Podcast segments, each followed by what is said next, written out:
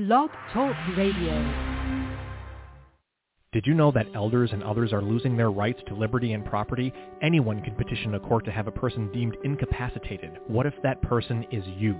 The adult guardianship system was created to protect incompetent people and their assets. A court-appointed guardian, sometimes a total stranger, can force you into a nursing home and sell your home to pay for services. Treasured belongings can disappear as you are drugged and isolated from loved ones. Why does this happen? Unfortunately, the courts don't have the funding to supervise and audit cases. A guardian makes all on your behalf, taking control of your assets with little accountability. The potential for abuse is frightening. Luckily, not all guardians exploit those under their care, but when they do, there's really nowhere to go for help. The National Association to Stop Guardian Abuse, NASGA, is working to reform adult guardianship to return it to its once noble purpose of protecting the human rights to life, liberty, and property and ending financial exploitation of assets. Are you or your loved ones protected? To learn more, visit stopguardianabuse.org. Yes, yes. Call somebody. Get help. This is Marty Oakley. This is the TS Radio Network. And we're back up. We've been down on and off for the last couple of weeks. So much is going on. Um, Kazi's in her car driving in an ice storm trying to get home.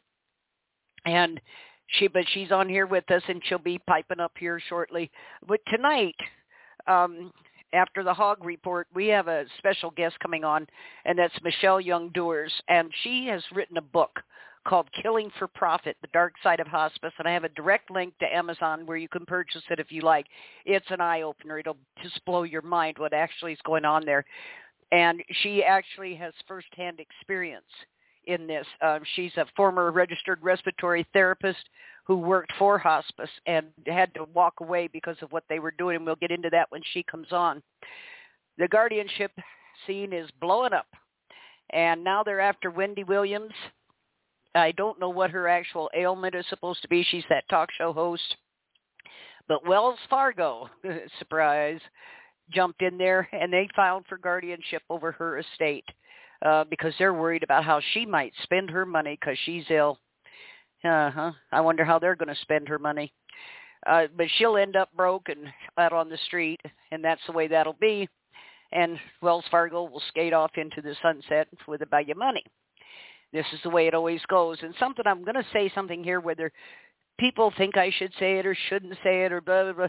I am sick and damn tired of going to these senators and representatives, whether state or federal, and telling these stories and asking for help and telling them what's going on. They know. They know right now what is going on. And it is these people who have sat silent and done nothing, who have blown us off, who have watched lives be destroyed, in many cases ended. They have watched this massive transfer of wealth to these predators, and these people are predators. You cannot call them anything else. You cannot kidnap other individuals, hold them hostage, and this is a hostage situation. And by the way, just as a reminder, when you are deemed a ward of the state, in legal terminology, you are a prisoner of the state, and you are treated as such. You have no rights. You can't speak for yourself. You can't do anything. You have no rights. They'd be better off if they went out and robbed a bank. They'd be treated better the idea that they have let this go on and played, you know, stupid, oh, I didn't know. Well, nobody told me. Well, it must be an isolated incident. Oh, I'm going to look into it and I'll get back to you. Yeah, don't sit by the phone waiting on that one. They know. And we have seen numerous bills coming out, especially down in Florida, which is a cesspool, uh, supposedly going to address this situation you got that bill 10 what is it 1032 and 845 Senate and House bills that actually have have passages in them uh, to the effect that they can retrieve you from another state, even from another country, if they issue a petition for guardianship. They also are claiming emergency jurisdiction. You can be in the state three days if you avail yourself of any service whatsoever, getting your toenails clipped, I don't care. Assume emergency jurisdiction and seize you and your assets. How handy is that? And the state, these, these are your politicians, these are your legislators, these are the people you elected. They're the ones that are putting this bill out there. And you tell me they don't know? I'm not buying it. I've I've been doing this for so many years and I have become extremely irritated and short-tempered when it comes to this. I have listened to all the BS I think I'm going to listen to. We have done everything. I have seen advocates go all over the country, go to meetings, assemble meetings, go to hearings, Senate hearings, House hearings, this and that, something else, meeting with the governor and talking with so-and-so. And nothing happens except the system gets worse. The fact of the matter is they want rid of us. And most especially, they want rid of anyone over 60, and some people think it's as low as 50. When you look at Obamacare, and before you start jumping, well, that was the liberals and that was the Democrats. The Republicans were right in there, sweetie. Um, there's what we're going to be discussing tonight. The situation with hospice was a little piece of stuff that the Republicans added to that bill to get it passed. They were the ones that wanted to convert hospice because they just don't think, you know, what with their, you know, self-righteous Christian crap, um, and only God loves them and blah blah blah. They just can't see why we should have to care of sick people. And depending on your age, when you hit 50, your access to health care starts to diminish. By the time you hit 60, you're only available about 70% of what's available to the rest of the population under that age. When you hit 70, they run a needs assessment test. And what they do is they try to decide that if they invest in your health, getting you well or treatment, whatever they do, do you have the capability, once you're recovered, if you do, of returning that investment to the public. In other words, can you generate enough revenue to make up for this? Honest to God, I, I don't know how these people live with themselves. I really don't. And then on the other side of this, this hospice thing. Hospice got an $11.5 billion infusion of cash to go from Good Samaritan to Grim Reaper.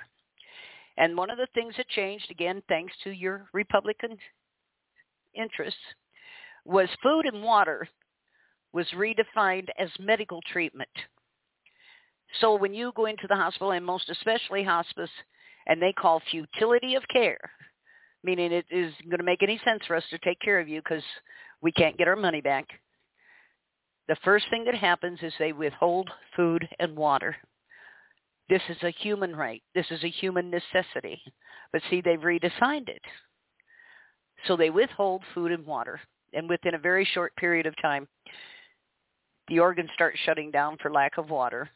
The mouth dries, the tongue swells, and then they come in and tell the family they forgot how to swallow. No, they didn't. You drugged them up so bad with morphine, Haldol, Seroquel, whatever else you had at your disposal, and you dampened the sympathetic nervous system that allows reflex like swallowing. It's not that they forgot how to. You made it so that they can't. And then you leave these people lay there thirsting to death, suffering because if you've ever gone without water any length of time, it is a miserable experience. It'll cause hallucinations, but just physically, the physical lack of water can make you quite ill. And they, to cover that up, come in and drug them up because you don't want them to suffer, do you? Do you? We're only doing it to make them comfortable. No, you're doing it to keep them quiet. That's why you're doing it. But we have had all of this going on, and I say I am sick to death of these lying, pernicious, oh, these politicians that do nothing. We need a strong federal bill. You may not isolate you may not take any more than a certain percentage, and I don't mean 80 or 90% of the estate. There must be a cap on fees. You must attend to that ward, your prisoner, at least once a month. We have wards who have not seen their captor in three, four years.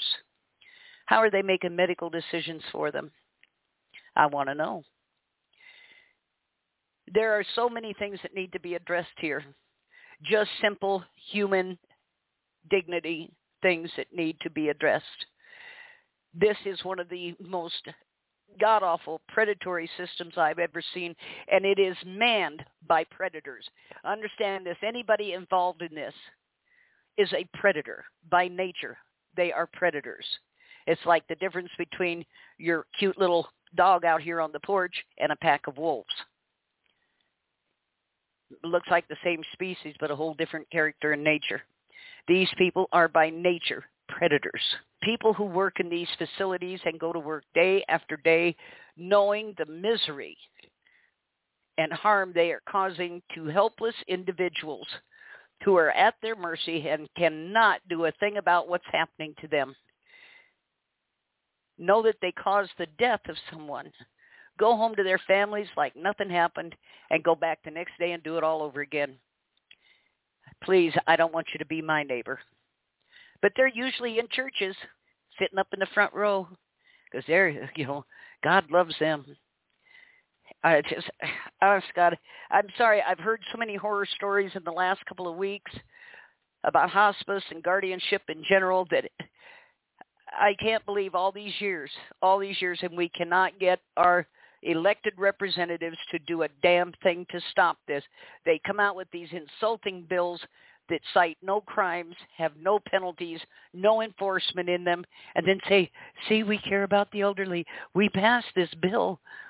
That bill does nothing. Nothing. Absolutely nothing. What is everybody cheering about? I want to know. But anyway, uh, Kazi is going to be late. So we're going to go ahead and bring Michelle on. She's been on Marsha Joiner's show several times, and I believe I interviewed you, Michelle, once before that. Um, and she wrote the book, Killing for Profit, The Dark Side of Hospice. And what this lady has to say is not brought with any malice or exaggeration. This is what she witnessed, what she knows, and what she has told. And I would suggest you get her book. Like I say, there's a link in the promo directly to a site where you can buy it. And um, I would, if you want an eyeball view of what hospice is about, you need to get that book. Anyway, welcome to the show, Michelle. Thank you, Marty. Thanks for having me. Yeah, I'm sorry, I'm on a tirade tonight. just, no, you're just telling it like it is. Yeah, it just, I, I'm telling you, um, one of the things we talked about, Michelle, maybe before we get going on that, why don't you give everybody a little bit of background on you? We're really loaded up here in the studio. Um, give everybody a little bit of background, how you came to this, why you're involved in it, so on. Well, I worked in the healthcare field for over 30 years, and um, I had done pretty much everything in my scope of practice. And hospice was one area that I had not practiced, so I went worked for hospice for seven years. And during that time, you know, I, I went into hospice thinking, oh, what a great, um, well, how I was aware of hospice was my dad was placed in hospice, and um, every month they would call my mom after my dad passed for bereavement services just to check in on her and see how she was doing. And I thought, what a great organization that they care that they would call every month to check to see how you're doing and offer, you know, a chaplain or, you know, follow up. Well, I thought, okay, I want to be with this organization. That sounds like you know, you take care of people, that's where I want to be. I want to take care of people. Continue to take care of people. So when I joined hospice, went around, spoke to the managers of the various affiliates, and when I, the very last person, the manager I spoke to, and which is, was what some of the other managers had asked me was, you know, what brought me to hospice and I told them about my mom and calling every month and how I impressed I was with that. And this very last manager said to me, you know, we only do that because we have to, not because we want to. Oh my and gosh. I'm yes. I thought, no, okay. Uh, I, should have, I should have known better right then, but no, I went went on and thought, well, um, in the first couple of years I was with hospice, there's so much going on. It's a constant, it's a very fast paced environment. Um, slow, death may come slow to some, but the wheels of hospice move very quickly. And wow. I believe they do that by by design to so no one person within an organization can put pieces of a puzzle together. Do you follow me? Yes, I do. So, that makes sense. So you would have nurses at bedside or uh, nurses that admit patients and then nurses that are in the home that are just visiting the patient on a weekly or biweekly basis. And then you would have other nurses that do continuous care on the weekends or at night.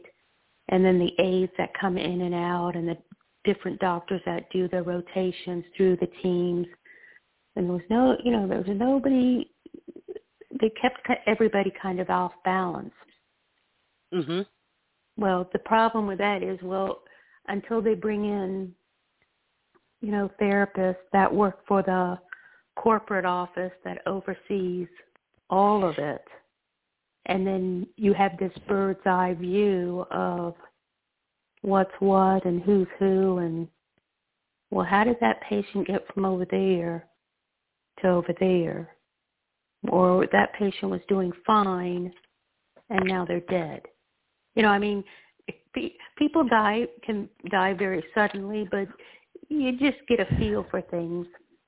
Uh-huh. So the first couple of years, like I said, was just trying to put all the, you know, learn a new arena of skills.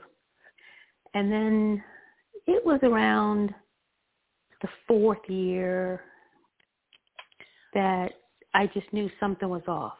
And some would say it took you four years to figure that out. And it's like, yes, it took me four years to figure that out. Um, but there was just something not right. And then by the fifth year, I started asking others that kind I thought thought the same way I did by our conversations. And they would just look at me like, you can't say that out loud. Oh. Um, then by the sixth year, I knew what was going on. I knew what was going on. And then my last year there, um, I refused to do a procedure which was remove patients from ventilatory care, which is called a terminal extubation. Oh wow! I refused to do that anymore because they were over medicating patients. They were lying to patients. They were just by that time I could I could see clearly everything that was happening.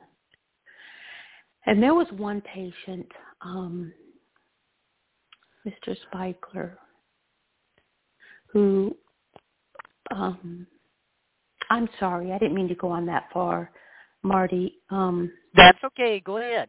You're doing fine. Um Mr. Spikler. Now of course that wasn't his real name. But he the nurse who saw him in the hospital the patient was in and then let me back up a little bit this gentleman was um, had a um, more back issue. He had cancer, and he was on uh, morphine. And he had taken his morphine tablets out of his pill bottle, his labeled pill bottle, uh-huh. and he put them in another container, and he had them in his car console right? Between the seats. Okay. And uh he was leaving from his doctor's office driving alone and he was pulled over and the sheriff saw the pills and I guess he inquired. Now I was not there, so I'm not going to speculate what happened next between him and the officer. Okay. So we're gonna we'll just jump over that part because I don't want to comment on that because I wasn't there. But the gentleman ended up in jail overnight, released the next well between the pain and him not being able to take his medicine, the next day he ends up in the ER of a hospital. Now he's on a BiPAP, trying to breathe with a hospice nurse there that's um, wanting to get him to the hospice house and have him removed from the the BiPAP that he was wearing. So this man, the nurse called me and told me what was going on with him, and I said, "Well, I can't come over there and see him today." I was doing a patient issue, and um I said, "Just leave him there, and I'll see him in the morning in the ER. Leave him in the ER, and I'll come see him in the morning." That nurse, because of the pressure the nurses are under to get those patients out of the hospital. Let, let me take, uh, just as a sidebar, hospitals do not like having deaths on their record, you know, right? Because that's kind of a bad mark against a hospital. On the other side of that, hospice likes having deaths on their record because that's a good mark. Look what good we're doing. We have all these dead people we've taken care of, literally and figuratively. Um, so the nurse chose to remove that patient from his BiPAP and place him in a ambulance and have him sent to a hospice house.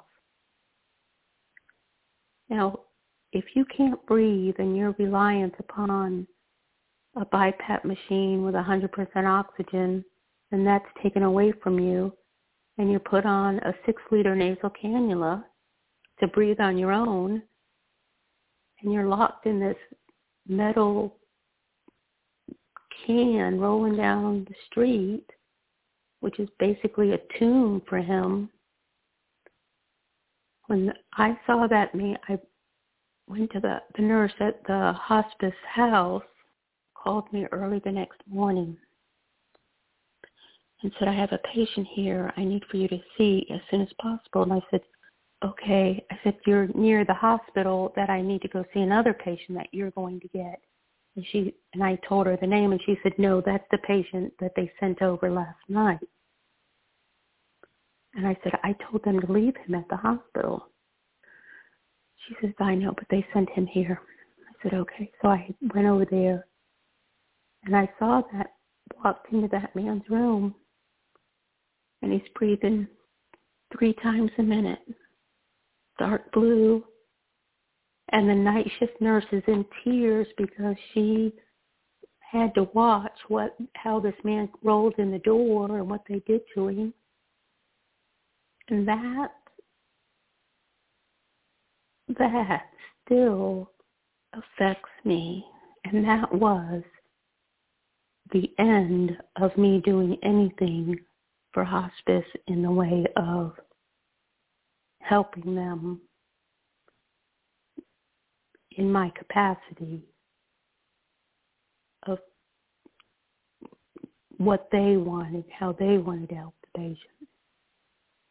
I can only imagine the horror that man must have felt on the ride from that emergency room in that ambulance to the hospice house, gasping, trying to breathe, and being in pain from the cancer and not having any pain medicine. And then he's he's dead. He goes from driving his car, leaving a doctor's office, and then he's dead at the hands of a hospice nurse. And I put why didn't why didn't they do something for Why didn't they do something I'm, for him there? But at hospice, why didn't they do what he needed for breathing? That, that isn't what hospice. That isn't what a hospice wants to do. And this, this man, or some patients, a lot of patients, the higher acuity you are, the more manpower you need, the more equipment you need, the more medicine you need, the less days you are going to have in hospice. And that's just kind of cut and dry like that. If you're low maintenance and you don't need anything, you're going to be in hospice longer. And so, you know, someone could hear that and say, well, yes, you're healthier, so you are going to live longer. And yes, that is true. But there are plenty of patients that have time. This man was just driving his car. Now he's dead. I mean, just wow. That's that's how hospice operates these days. It's all about money.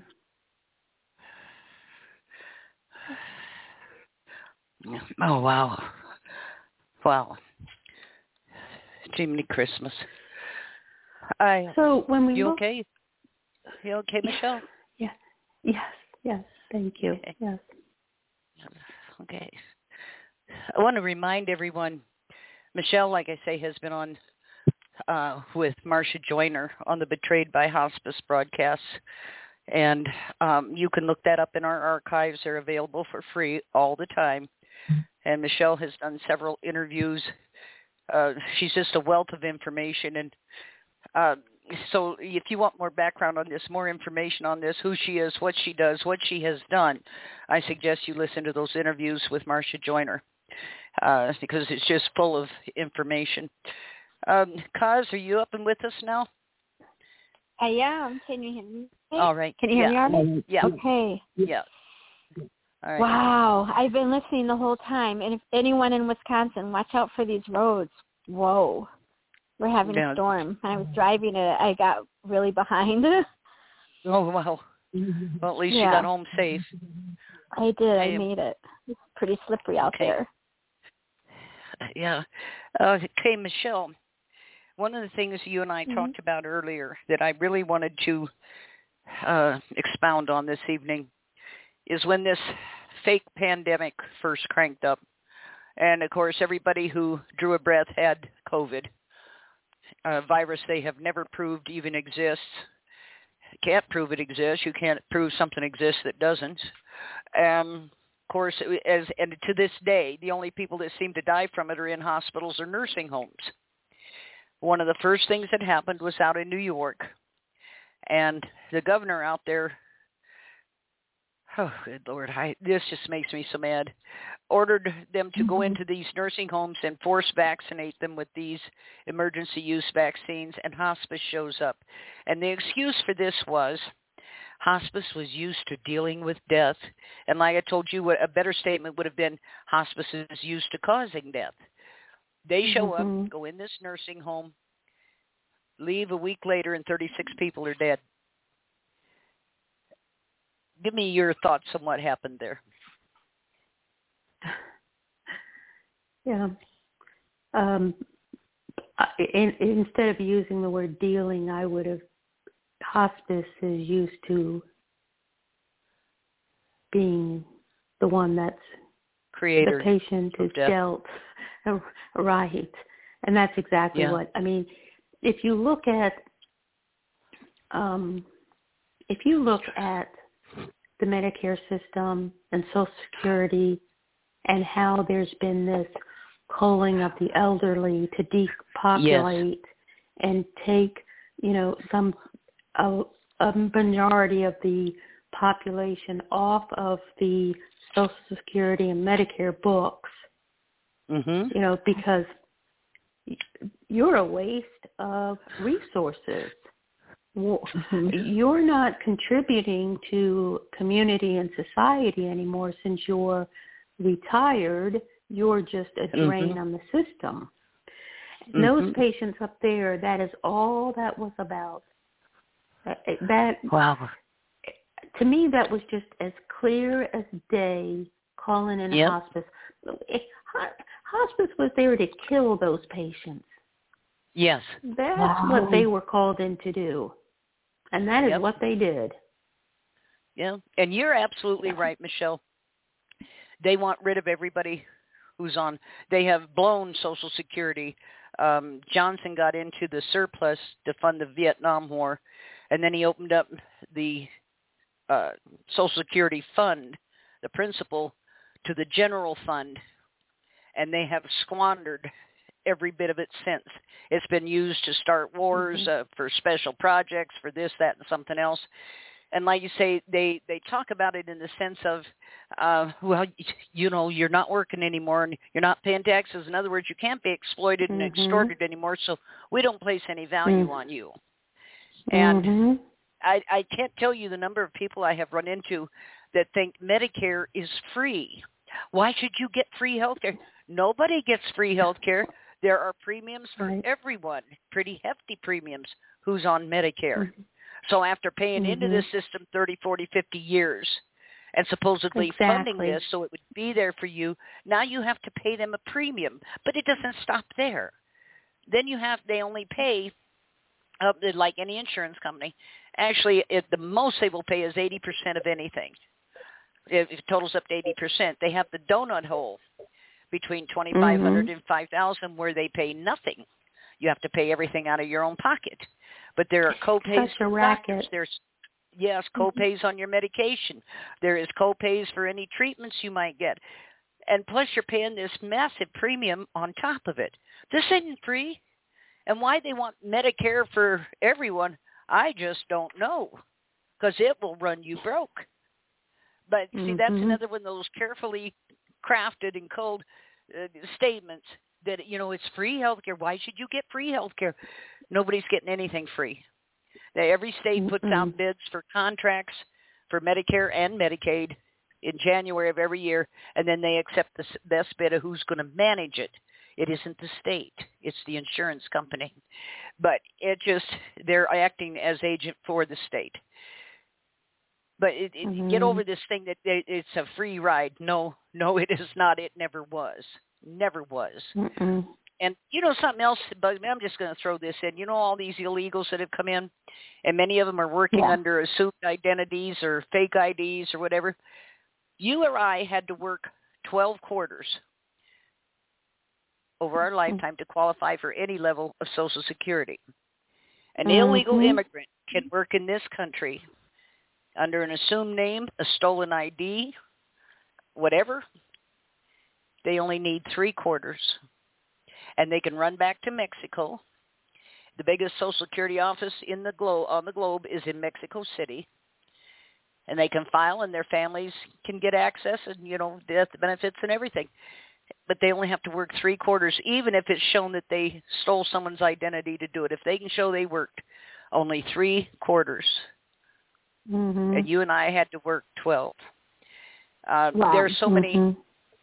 so many holes in this program that just it's just wrong on so many levels. And then to bring hospice in, I can remember Michelle back in 2000. My brother was dying from Agent Orange, and hospice came, helped us bathe him, sat with him so that we could get away for just a little bit because it was 24 hours nonstop. I mean, they were just a lifesaver, but they mm-hmm. are such a monstrous entity at this point. It's absolutely uh, terrifying to me to think that they're actually out there operating in the open. This is a killing mm-hmm. machine. That's all it is, is a and killing machine. Go ahead. And it's being sanctioned by the the government. Yes, that they paid for. they they they know what they're what's going on, and mm-hmm. nobody wants to stop it. They don't. have. they want it to go on. Yes. yes. I think that's why they don't care about the guardianship because it's a way of, you know, doing this Getting rid of them. Mm-hmm. Yep. Mm-hmm. And make some money yep. while you're at it if you can. Yep. Do you, mm-hmm. I have a question about hospice. Do you think every single nurse I mean, some might not really know what they're doing. They're like, oh, this is what I'm trained to do. I'm going to do this medication and this medication. And maybe they have no idea what they just did. Or do you think they all really realize? No, I think there's a hmm. lot. I think, and I think, uh, and I'm glad you said that. There are some hospices that do it the way they're supposed to do it, and it doesn't matter whether they're they're for profit or nonprofit Mm-hmm. There are good hospices out there, but those are very few and far between. The majority of the hospices, and I can only, you know, of course I haven't worked every hospice in every state and every county, but the hospices, it's all about the money. So when you start cutting into their profit, that's when it's time for you to go. Mm-hmm. You know what I mean? Yes. Mm-hmm. So the nurses, there are good nurses even in a bad hospice. I mean, I was in a bad hospice. Mm-hmm. Uh, I'm a good person. I think I am, anyways. Um, yeah. And here's the oh, here's what I was going to say about that that gentleman I was just speaking of. Towards the end of my um, time with hospice, I wrote an internal compliance report outlining what had happened to that man and how and in my report I put we basically killed the man you know for the sake of the admission. Well shortly after that um when I declined to or refused to do any more terminal extubations the chief clinical officer asked me to a meeting with her. And when I brought up about what had happened to Mr. Spikler, she denied having any knowledge of that. She was also the chief uh, compliance officer. Uh-huh. Okay. Well, if someone writes up a report like that, it's going to go to the client, uh, the compliance officer. Well, so she said they her office did not give it to her. Okay, we'll give you the benefit of the doubt that you they did not pass on the report to you. Did she bother to ask me about Mr. Spikler or why I said that or why I wrote the report or anything? No. She moved on to a different subject. Okay. I, ah. in a report, said that the company killed the patient for the sake of an admission. I'm sitting right in front of you. Would you not then ask me why I wrote that? No, because she you would think she knew. She didn't want to know. Right. Yeah. yeah. So. And it's wow. I mean that's such a serious accusation. Like exactly. Oh, wow. Exactly. And the worst part of it oh. is, Michelle, you could turn this in to feds, to the FBI, to whoever, the Justice Department say they intentionally killed this individual. You need to investigate. They won't do it. They won't do no. it. And I did that. And you're right. Oh. Nothing happened. Wow, Jesus. Same many Christmas. And I have yeah. documentation from here to eternity to back up everything I say. That's why I I freely that's why I was so free in what I wrote in my book because I mm-hmm. have documentation to back up everything I say. And I'm not afraid of them coming after me because they're not going to come after me. I I wrote that book in 2019 and it's as true today as it was then. And wow. Have I heard one word from them? Nope. Really? What cause? They they haven't wow. even like gotten mad or done anything threatening to you. The fact that you wrote the book. Well, no. I mean, what? Yeah. With why open Pandora's box? Right. Yeah. So they just right? do they probably just make you sound like you're just like the crazy one? And to some people, I probably do sound like the crazy one. And unfortunately, I think the American people for too long, me included. I am talking about myself as well. We've mm-hmm. taken things for granted. Things have gone along. We're doing well. Let's not rock the boat. You know, this yeah. is uh-huh. America. This is the best country in the world. Oh, I mean, I think that's pretty well washed out. Yeah, and, yep. and you know the thing is too. Uh, I agree with what you're saying, Michelle, about the state of things here in this country. Uh, what I have found being involved in so many things over the years, is mostly people don't want you to bother them with it. Um, they become angry, mm-hmm. and just like with your book, you know, fully documented, resourced, you you can prove everything. Mm-hmm. That makes them mad because once you know something and it's proven to you, now you're obligated to do something about it. And they don't want that oh, obligation. Right. So they'll sit there and say, "Oh no, that didn't happen. Oh, you're just exact. You're just a conspiracy theorist. Mm-hmm. That's fake news." Mm-hmm. You know, and come out with mm-hmm. all this jingoism and everything else. These are people that, and they'll be the ones that'll scream the loudest should this happen to mm-hmm. them or one of theirs. Oh, there's I've had this mm-hmm. happen repeatedly in this guardianship thing. I've had people attack me call me everything but a white woman and a child of God. And mm-hmm. how I was crazy and I was just creating problems and they were doing good work and why was I attacking them and blah, blah, blah. And then a few years later come back, I know I said some harsh things, but I didn't know this was real and they took my mom. Yeah, well, I'm sorry I can't help you. And um yep. cuz I'm just a conspiracy theorist, it's fake news, remember? Mm-hmm. And I don't have mm-hmm. any I don't have any uh, sympathy for these people. It's one thing if you disagree, disagree. But you don't have to get stupid about it. And um, mm-hmm. that's what really irks me. But more than anything, they resent that documentation. They resent it. They resent the fact that you have it in there that you can prove what you're saying because it blows away all their arguments, all their naysaying and, you know, what they had planned to attack you with.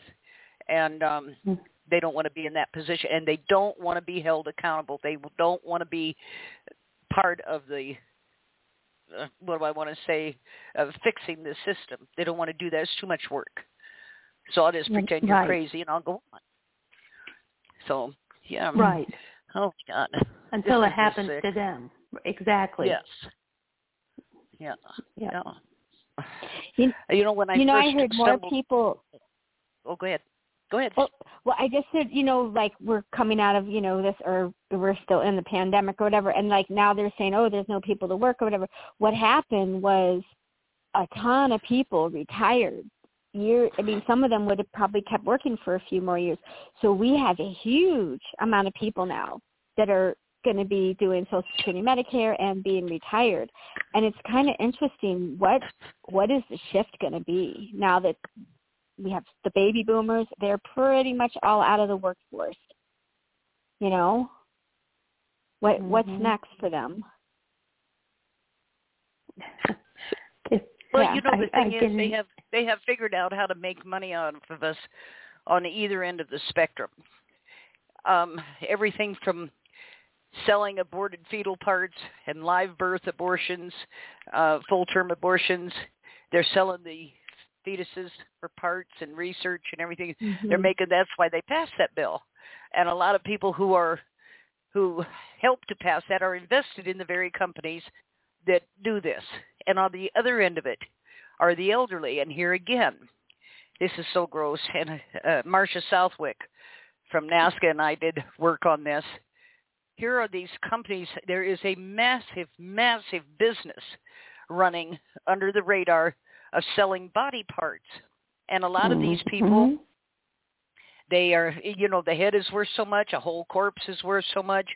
Uh, the first inkling I got of this um, was I interviewed a man named Barry Taub from Alabama. Uh, he was a mortician, been in business 30 years.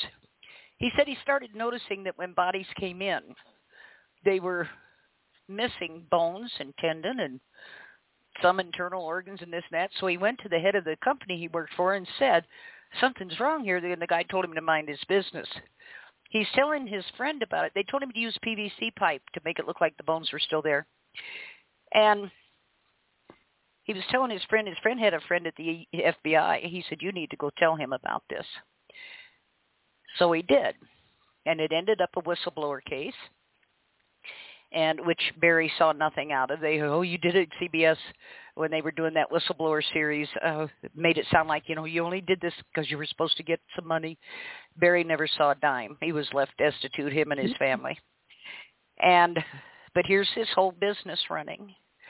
And they sell to universities and research labs and God knows who else. But they sell body parts. So they have figured out in life or in death how to profit from us. And one of the mm-hmm. things I saw in conjunction with hospice was that this at least allowed the government to recoup some of its money because after all these were corpses. I almost mm-hmm. I swear mm-hmm. we're ruled by ghouls. I just I don't know. But and it sounds I, like you know yeah when we talk like that I, I don't it you know, if someone's not familiar or they don't have their eyes open, they can call us, you know, tin tin hat people or whatever. Yes. But these things, unfortunately, are truly going on. Yes. We are nothing but, you know, it's just like commodities. Yes, that is exactly. We are commodities. There's, and Bill Gates isn't at the top of the food chain. He just, he yeah. just happens to be the face.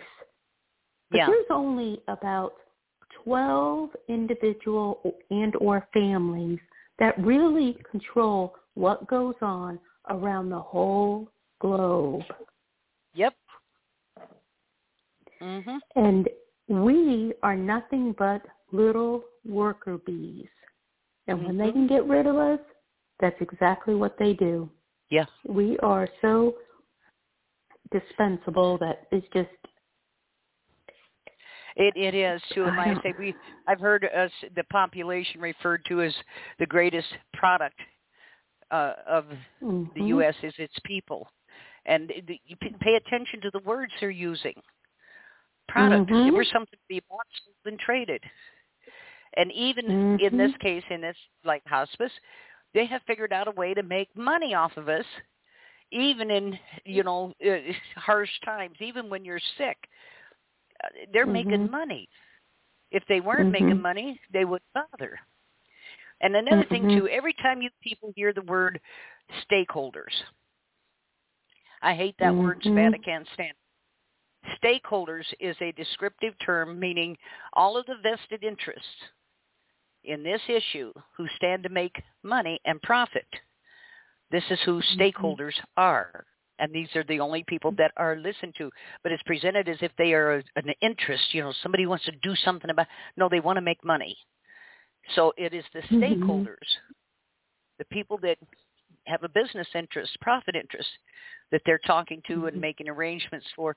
Uh, Christine, some of these, or Michelle, I'm sorry, some of these bills I have seen come out just in the last six months, if you don't read them closely, don't read the you know captions at the top of the paragraph and the lovely sounding title because mm-hmm. it's very mm-hmm. misleading. It tells you nothing about what's actually going on in that bill. And when you get to actually yeah. reading through them line by line, what you see is a direct assault on a segment of the population. And they rationalize it I can't believe the young people I run into now. When you ask them, you know, do you think older people, you know, should get, you know, good health care that they should be taken care of and just, you know, get whatever's available? Well, you know, if they've had a long life, they need to go ahead and let go. Mm-hmm. What? Mm-hmm. What is that with your grandma? Mm-hmm. Well, you know, I mean, what she got to look forward to? She's old. Mhm. I just mm-hmm. attitude. And then we got states like, isn't it um, Washington State is now composting dead bodies and using it on agricultural fields. And we're seeing this in other states also. Uh, we have bills passed in Montana, uh, Wyoming, and I believe Maryland. I might be wrong, but I believe it's Maryland. Have passed so far, making it legal to starve to death anybody dementia or mental illness. Geez, that's handy. And um, they can starve them to. Now, there again, let's get back to the caliber of person who would be setting this starvation in motion. What kind of Mm-hmm. animal are you? Mhm. How could you possibly do this? I can't stand to see a puppy or a, a kitty hungry, much less another human Mhm. being. And Mhm. Mhm. how do you do this? How do you do this? What's wrong with you? And it, you know, and I don't mean to harp on it, but these are the, always the people in the front row of the church. Um, you know, oh, praise the Lord, and uh, doing God's work. I always ask them, you better be care- careful about which God you're praying to, because I think the one you pray to has horns and a tail. And um, Mhm. But you know what I'm saying? They come up with there is something wrong with these people. These are predators. By nature, they are predators.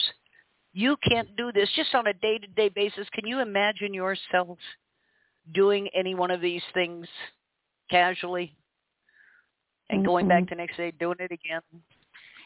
Can you can you honestly? Obviously not. You had to get out of there.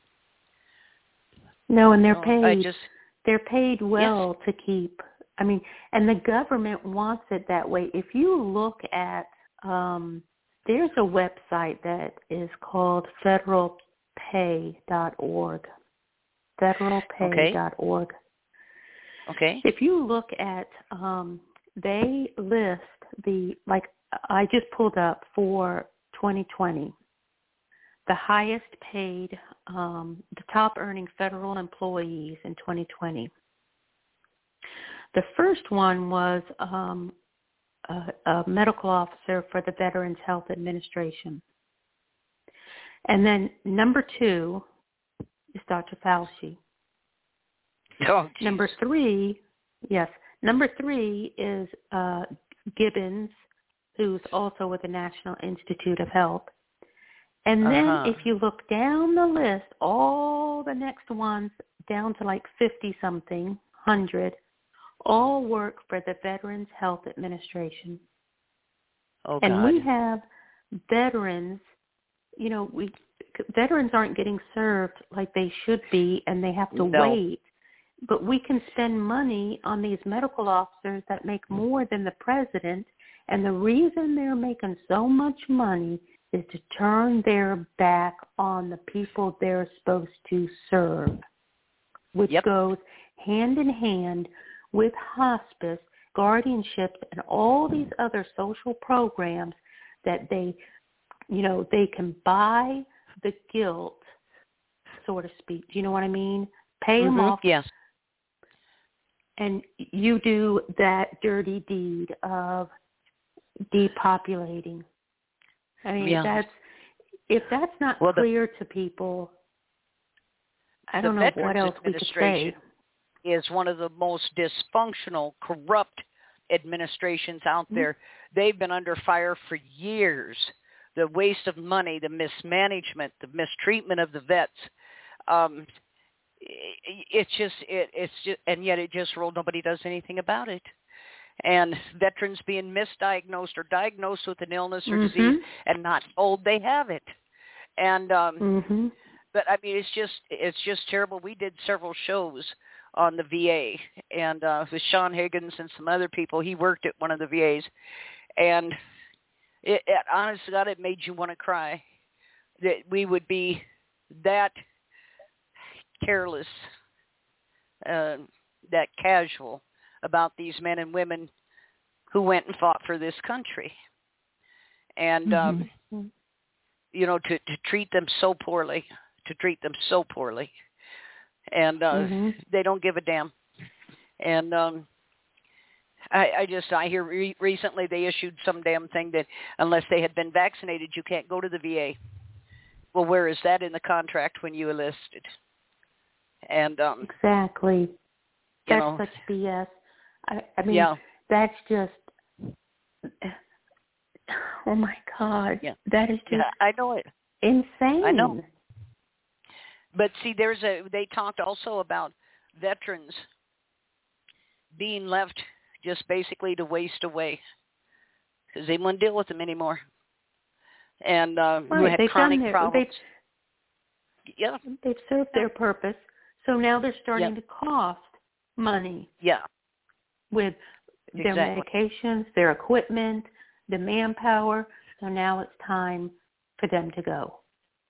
Well, and the other thing they do, Michelle, is like I had one friend. He became a friend uh, that I was working with here about five years ago out in Washington State, and he had high blood pressure. Turns out he's on six different blood pressure medications, plus a whole bunch of other stuff, and he was constantly complaining about severe body pain. I said, go back to the VA, take someone with you to advocate for you. And I said, and get off these medications and I said, um, Mhm. Uh, reduce the number of meds you're on and the the amount that you're taking. So he Mhm. goes, and the doctor said, "Oh yeah, okay." And they shipped him his medications. It came in a three by three foot box. He called Oh, me. He said his name was Terry. He said, "Marty," and he used his phone. He said, "Look at this, thousands of dollars. They upped the amount, the dosage, and the number of times he was supposed to take it. He said, "They're trying to kill me." I said, "Yeah, it would appear so." And uh, Yeah. but I've seen this happen many times. So it, this euthanasia doesn't occur just in hospice, although it's most obvious there, but it also occurs in places like the VA where they over medicate these guys, and take them out that way. Mhm. They don't want to deal with them. They can't use them for service anymore. Uh, you can't send them into another ward, so they don't have any use for them. Get rid of them. And um, And I but that's you know and I that's think that's a hard. Go ahead. Go ahead. no, no, no, go ahead. No, you go ahead. I, sorry, I was just going to say, and that delay in care, I think, is by design. If they can keep off, you know, put them off, put them off, put them off, put them off. Well, now Mhm. it's too late. Yeah. Yeah. Yeah, exactly. Um, it's like a lot of them with psychological problems. They won't treat them. They won't send them to therapy. They won't even medicate them many times. And they've had I don't know how many veterans commit suicide right in their parking lot. And um mhm. you know, or they'll pull Mhm. programs that are successful that are working. We see this in a lot of places. You'll get something that actually is working, and they'll stop the program and go to Mhm. something that doesn't. You know, Mhm. but it's just, I don't know. What what do you? Is there anything we can do about hospice? Well, well, I would urge. I was on um, Marsha's show on Wednesday, and we talked about uh, the admission process for hospice, hmm and if and if if, if those that are interested, that that would that would be a good program to listen to Yeah. about how they trap you into a, a service. Hmm and um you know there are just certain questions you need to ask about hospice if if a loved one is uh presented with oh we think you need hospice or your doctor referred you to hospice you know uh, automatically it comes to mind that it's a a death sentence Yes. you yes. have six months or less to live where hmm you didn't need hospice yesterday, but now because someone mentioned it today, it's a necessity for you. Yeah. So Yeah. I would just ask patients and families to kind of stop and say, okay, but let us think about it. And then really think about what hospice brings to the table for you. I mean, if you just need mm-hmm. medications, your regular doctor can write those medications. If you need DME mm-hmm. equipment, some you can buy mm-hmm. without, well, most you can buy without a prescription. Some uh, your doctor can write a prescription, and Medicare um, may pay the cover cost of it. If you need private services, some of the insurance companies will pay for those um, services to come mm-hmm. in, whether it's physical therapy or speech therapy for the mm-hmm. swallowing or, you know, an mm-hmm. aid to come in. what what is hospice going to do? Hospice really is for end of life care. Yes. And I mean end of life care. Mm-hmm. Like your prognosis really shouldn't be six months because they're just trying to throw out a broad net. And and I and I have heard them say, well, the sooner we get a patient in, the longer we can prolong their life because we give so much the patient. Okay, I'm going to tell you that's an out and out lie. No, they just give you that six months so they get you into the net and now they can treat you how they feel like they need to treat you as far as keeping you in service or cutting your life short. It needs to go back Wow. to end of life, like two weeks, three weeks, four weeks. Yeah. And it's kind of hard sometimes, you know, to maybe guide, guide it that long. Uh, I mean, Uh-huh. that short, but yeah, no, six months is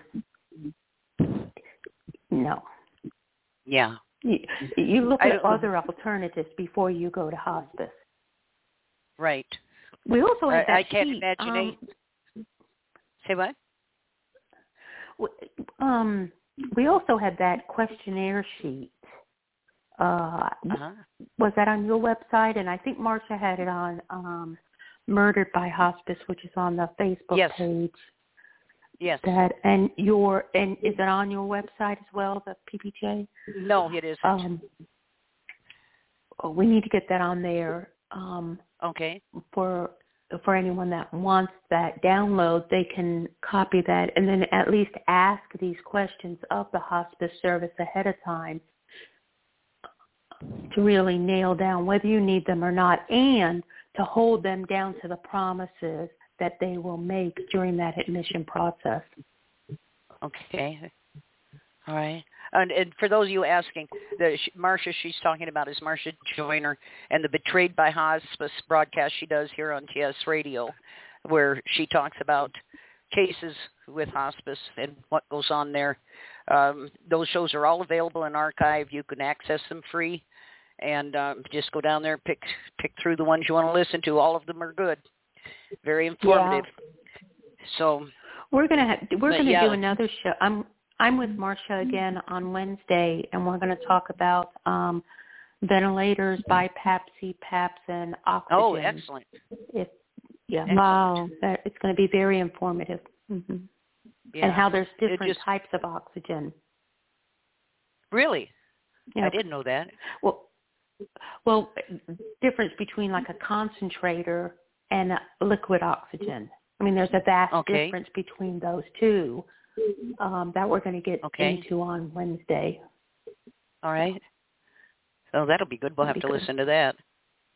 Um, it just, Yeah. you know, that here we are even talking about this. Um, I, I just think it's a disgrace that we are even talking about this. That this is even Mhm. a subject that needs to be discussed, needs to be uh, put out there for people to see and hear. That this could go on in this country, anywhere for that fact. You know, it. I, I I really have a hard time, and it it does come down to hear so much from people that are on the supposed right about God and religion and uh, the value of life and the sanctity of life and all of this, but when it comes to guardianship and death by hospice, why they don't have nothing to say, and um, Mhm. you you you can't you can't hold both ends of a ten foot pole. You can't do it. And you either have to decide you are pro life and that means in all of its forms whether you like it or you don't. Uh, I hear you know I get really upset when I hear people talk about people with disabilities, you know, physical disabilities or kids that are born deformed or blind or deaf, you know, that Mhm. kind of thing, that they ought to go ahead and euthanize them. What good are they going to be? They're just going to be a drag. When did we get to Oh. this point? When did Mhm. we Yeah. get to this? I, Mhm. I guess Just that's all right if that's water. not your baby. Slow, yeah, Yeah. they slowly turn the heat up till we accept Yep. all this. Yes. Yeah. And you they know, keep pushing it, doing it. point.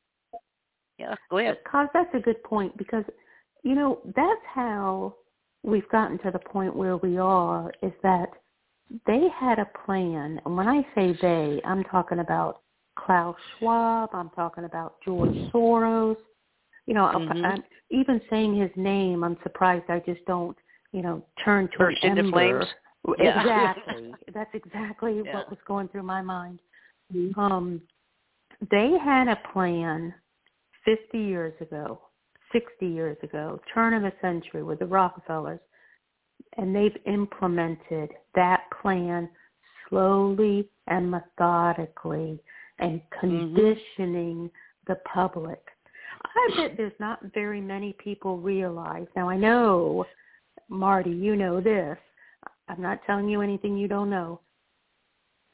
But Facebook was developed and funded by DARPA because mm-hmm. DARPA CIA. cannot go out yep. to like me, you, and and say, give me all your personal information. No, we can't do that to the American people because they're, you know, they have privacy laws where they, you know, they have freedoms. But if we give them a social platform where they can meet new friends and they get that thumbs up, they'll give us all the information we want. Mm-hmm. Mm-hmm. That is your Pentagon and the CIA yep. with Facebook, Twitter, all those social. Do you know why uh, Mark Zuckerberg can go to in front of Congress and lie or not bring, you know, the the Congress will um pin him down and say, "Well, can you come back on this or you'll get back with us?" And he doesn't have to do a thing because he knows he has protection. Right. Right. And until the American exactly. people realize they need to get off these social media platforms, no. They have their head down in the screen telling them everything. Everything they want to know yeah. about their data and their banking. Banking's another thing that's going to come up. It's Yeah. Hospice is just one little spoke in this big wheel. And until we all start speaking up and standing up and talking out and saying we're not going to take this, they're going to keep giving it to us. And when Klaus Schwab says you will have nothing and you will be happy, I'll, I'll tell you what, people aren't taking him serious, and it's coming. It's coming. If you, yeah. if some of, if if you have not seen, and, and I'm not talking to you, but if you haven't seen those um robotic dogs, yes. Like mm-hmm. Oh, okay. That is scary. That yeah. is scary. That's the Mm-hmm. future. Mm-hmm. And I'll tell you what, they can arm them and you will be yep. hunted. As as as dramatic as that sounds, that's where we're headed. That's where we're headed. They're already doing that with drones. And um yep. they have drones that can fire at you and take you out where you stand and everything and, and I'm supposed to be happy they're flying around in the sky. Well, I'm not. Thank you. And um yep. but yeah, it just and that goes back, you know, we talked earlier about this fake virus and as somebody said, even if it isn't a virus, people are dying of something. What is it? Well, many of them are just plain being euthanized. Um, they've mm-hmm. used the virus as cover. Oh, they died of mm-hmm. COVID. They died with COVID. No, they didn't. You killed them. And uh, you wrote COVID on the death right. certificate. And right. but then you suppose clusters of people in an area who will come down sick. Oh, we got 2,000 in here that it, were drones flying in the nights before that. Because what I think is a method of dispersal needs to be how are they dispersing whatever this is and why does it affect some people and not others? And mm-hmm.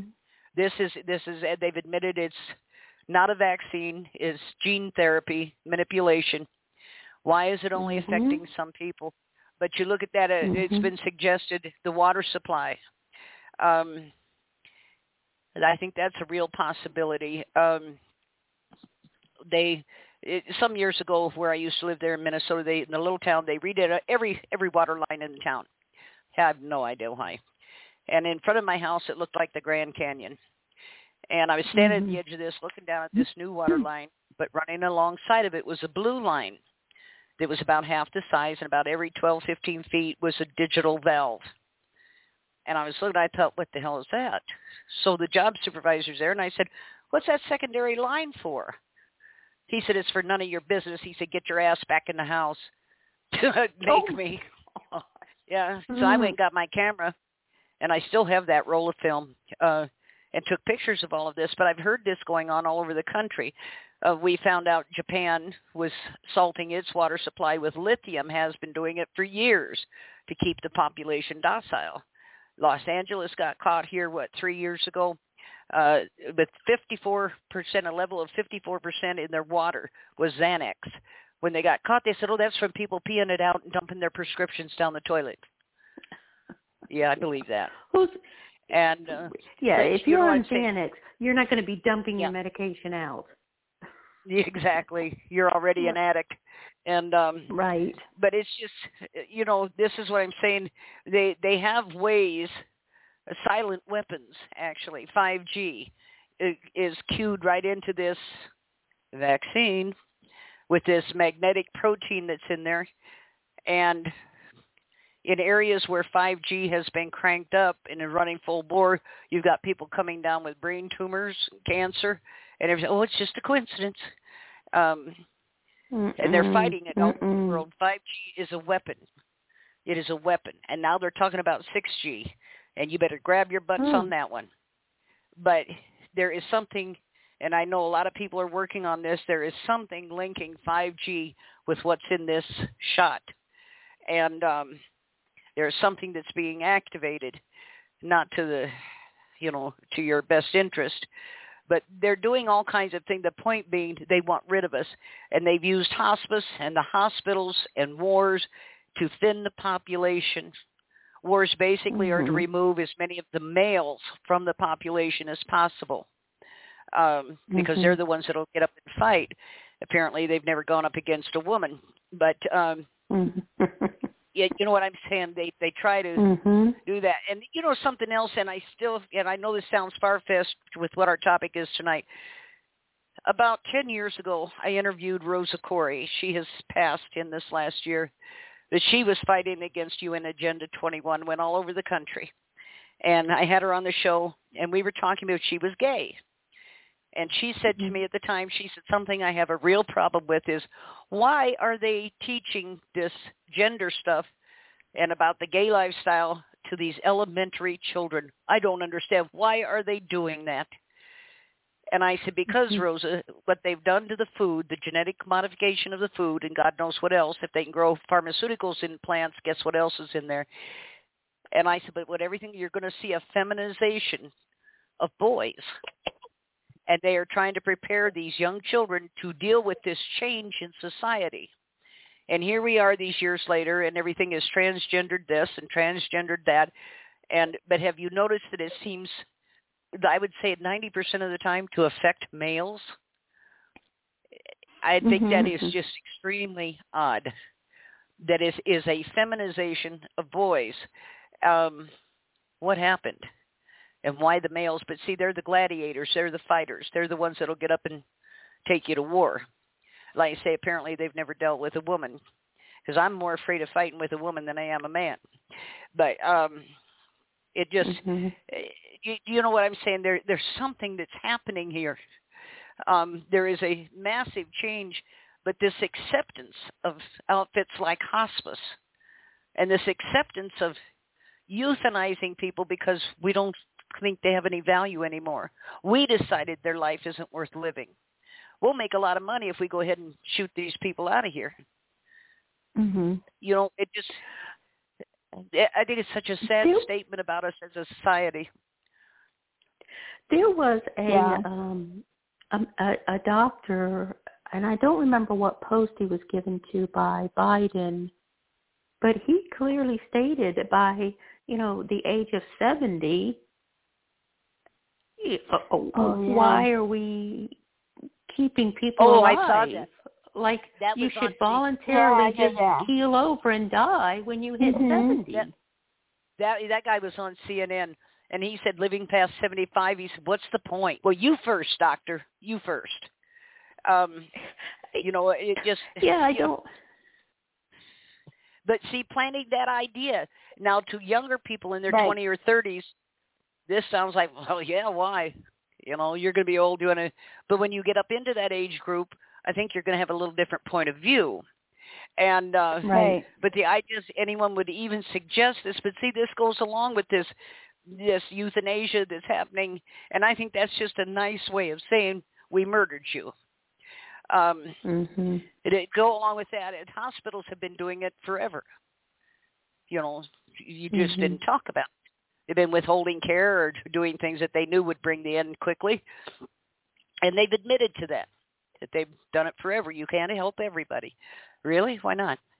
Um but it, i say all of this is okay as long as it's not your mom or dad or your grandma or your grandpa. What if it's your Mhm. brain injured child and they decide it isn't worth taking care of him anymore?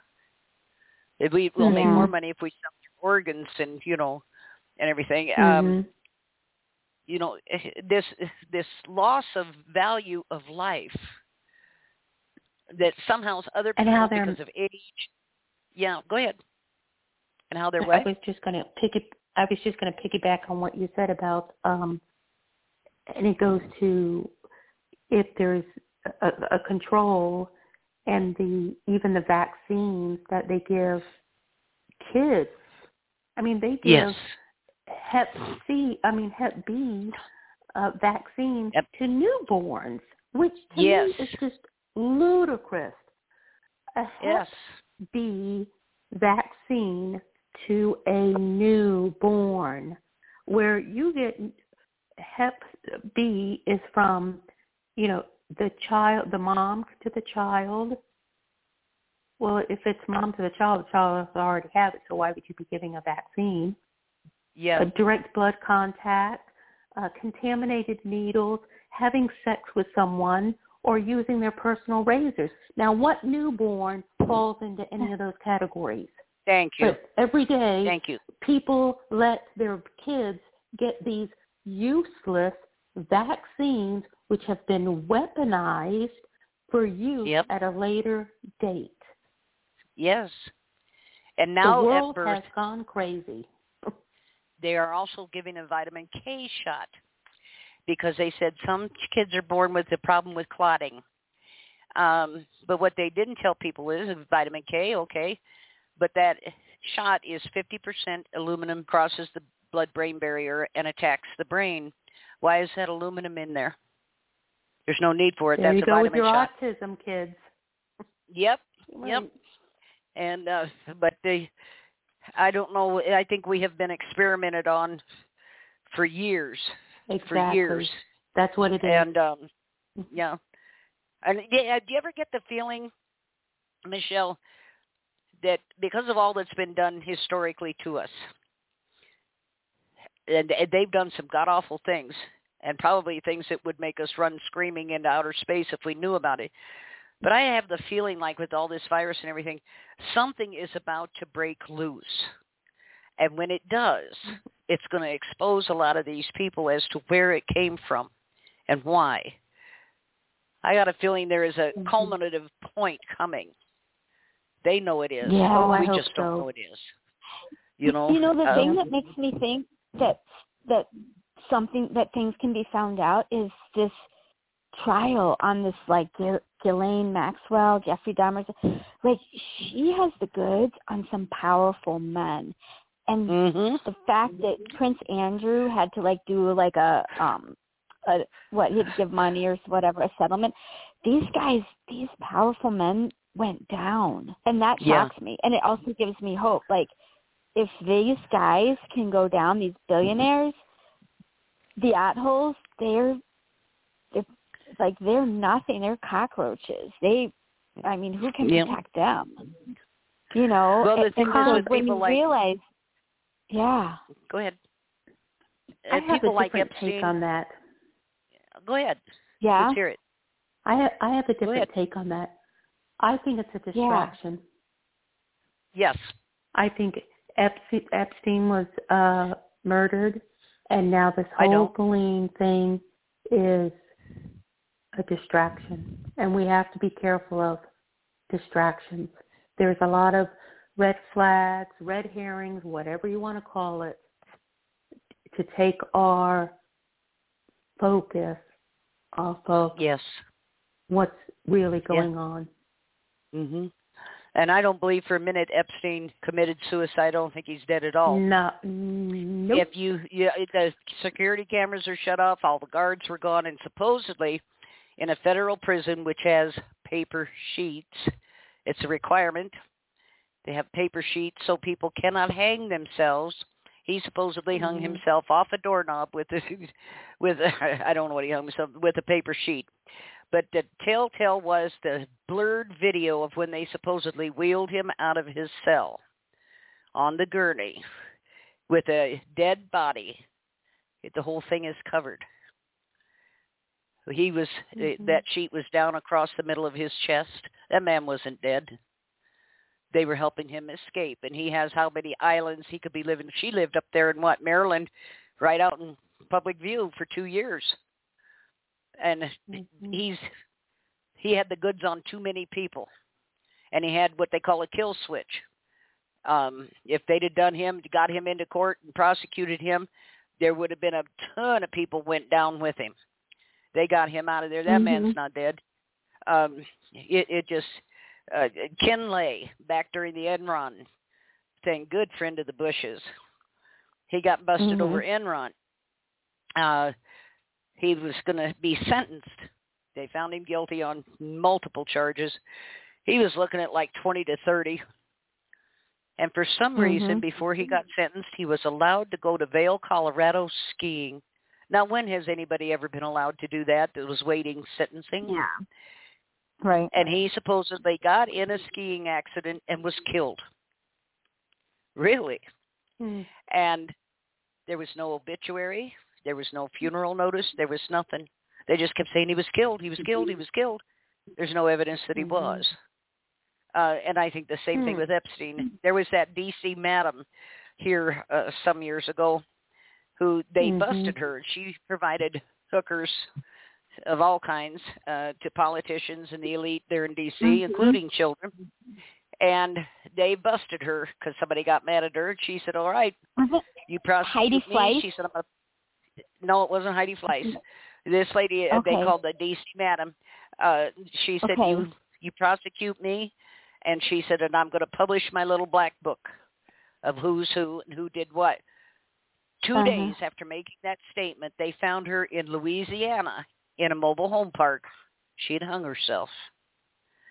I Mm. don't think so. And how'd you know she was in Louisiana in a trailer? And um Mhm. but that shut her up. Uh but Mhm. these Yeah. people one of the things that was told to me before I went out to DC the first time was here's how things shake down, Marty. If they're Democrats, they're into prostitutes and young girls. If they're calling themselves a Republican, they're into prostitute and young boys. And that's how it, Oh you're going to find that this is true across the board. And I, I'm telling you, I think if we honestly knew, if we honestly knew how corrupt and sick these people are, the things that they're indulging in and engaging in, I think we would probably storm D.C. and burn it to the ground.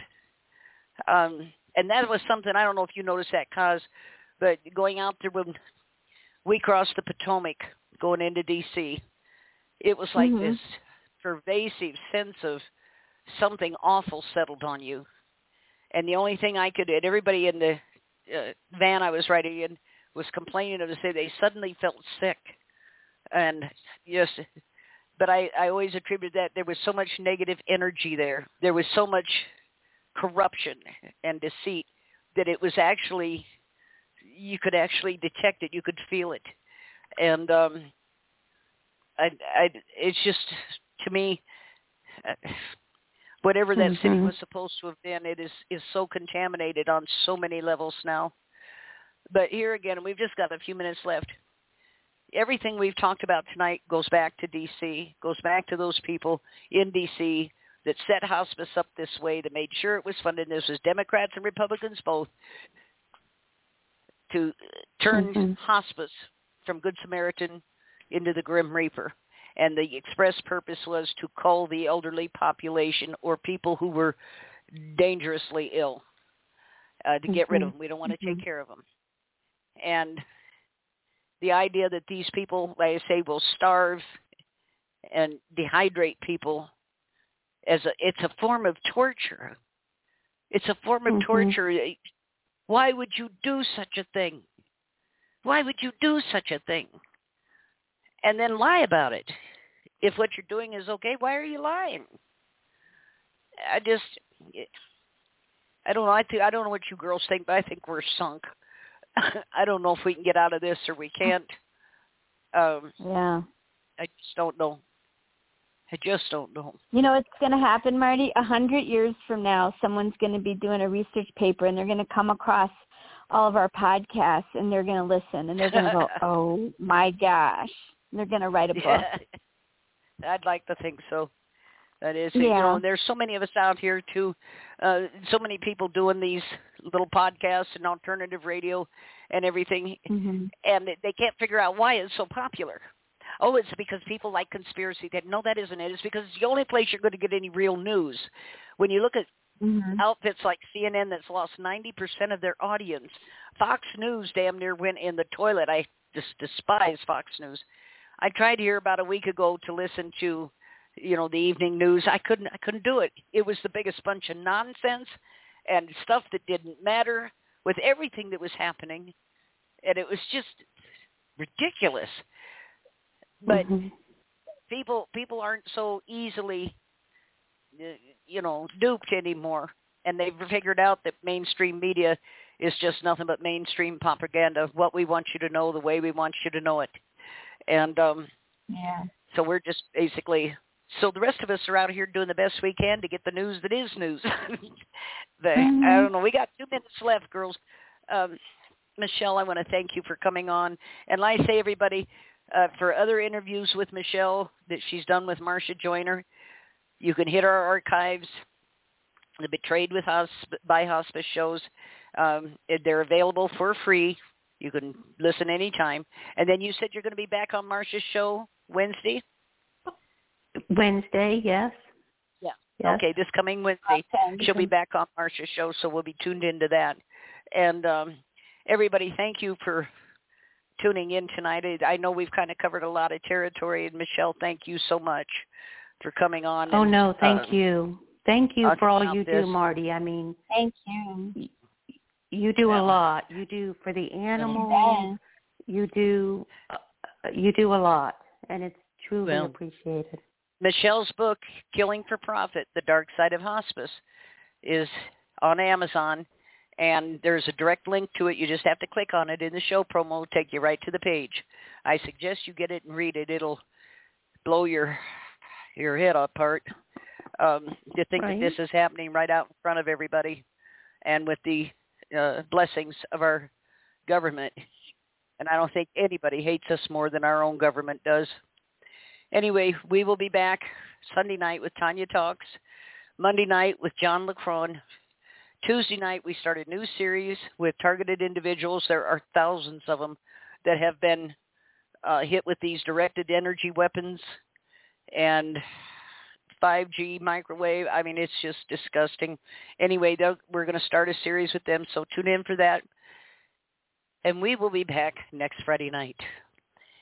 Kaz, Michelle, Yes. Good night. Good night. Good night. Good night.